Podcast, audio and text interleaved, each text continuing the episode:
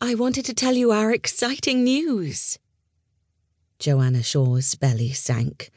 She could well imagine what news her sister Nora had to share.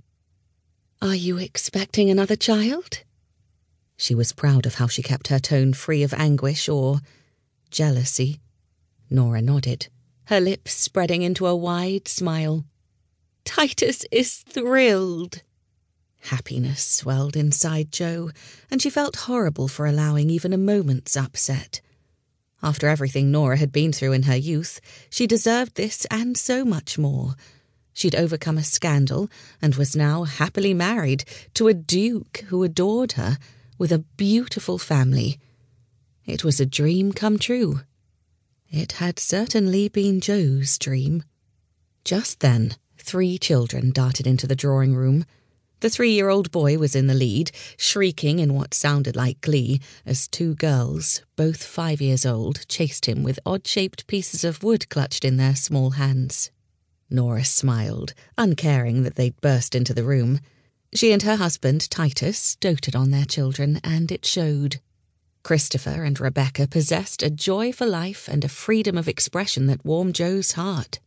When she thought of how her own children, if she'd had any, would have been treated by their father. Well, it was perhaps best that she was barren.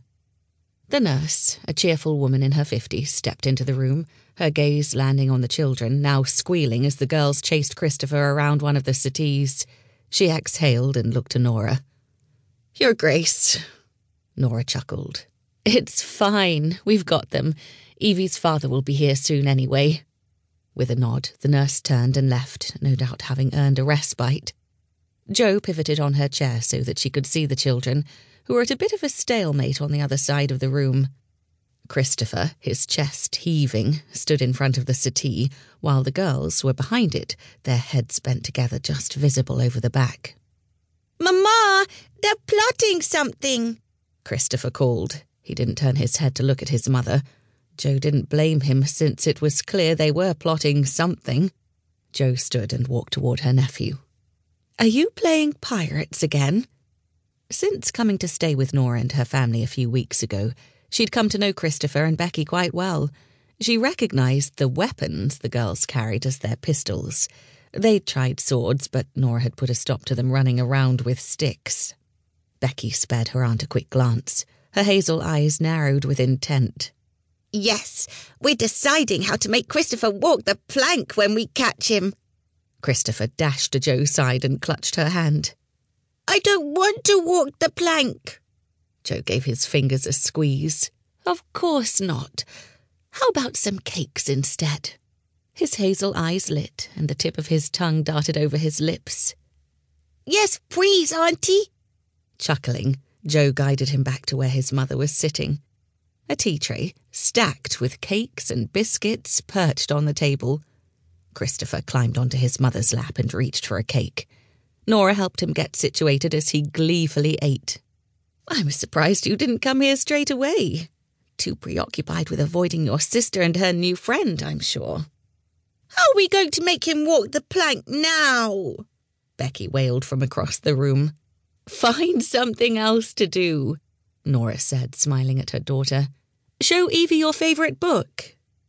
The book, an illustrated guide to the plants and birds of England, sat on the table near the tea tray.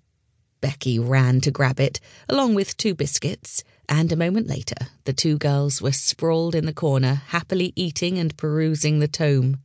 Nora gazed at them the way a mother looks at her children, with a love so palpable that the entire room seemed to glow with it. I'm so glad she's found a friend her age. It's quite fortuitous that we met her father.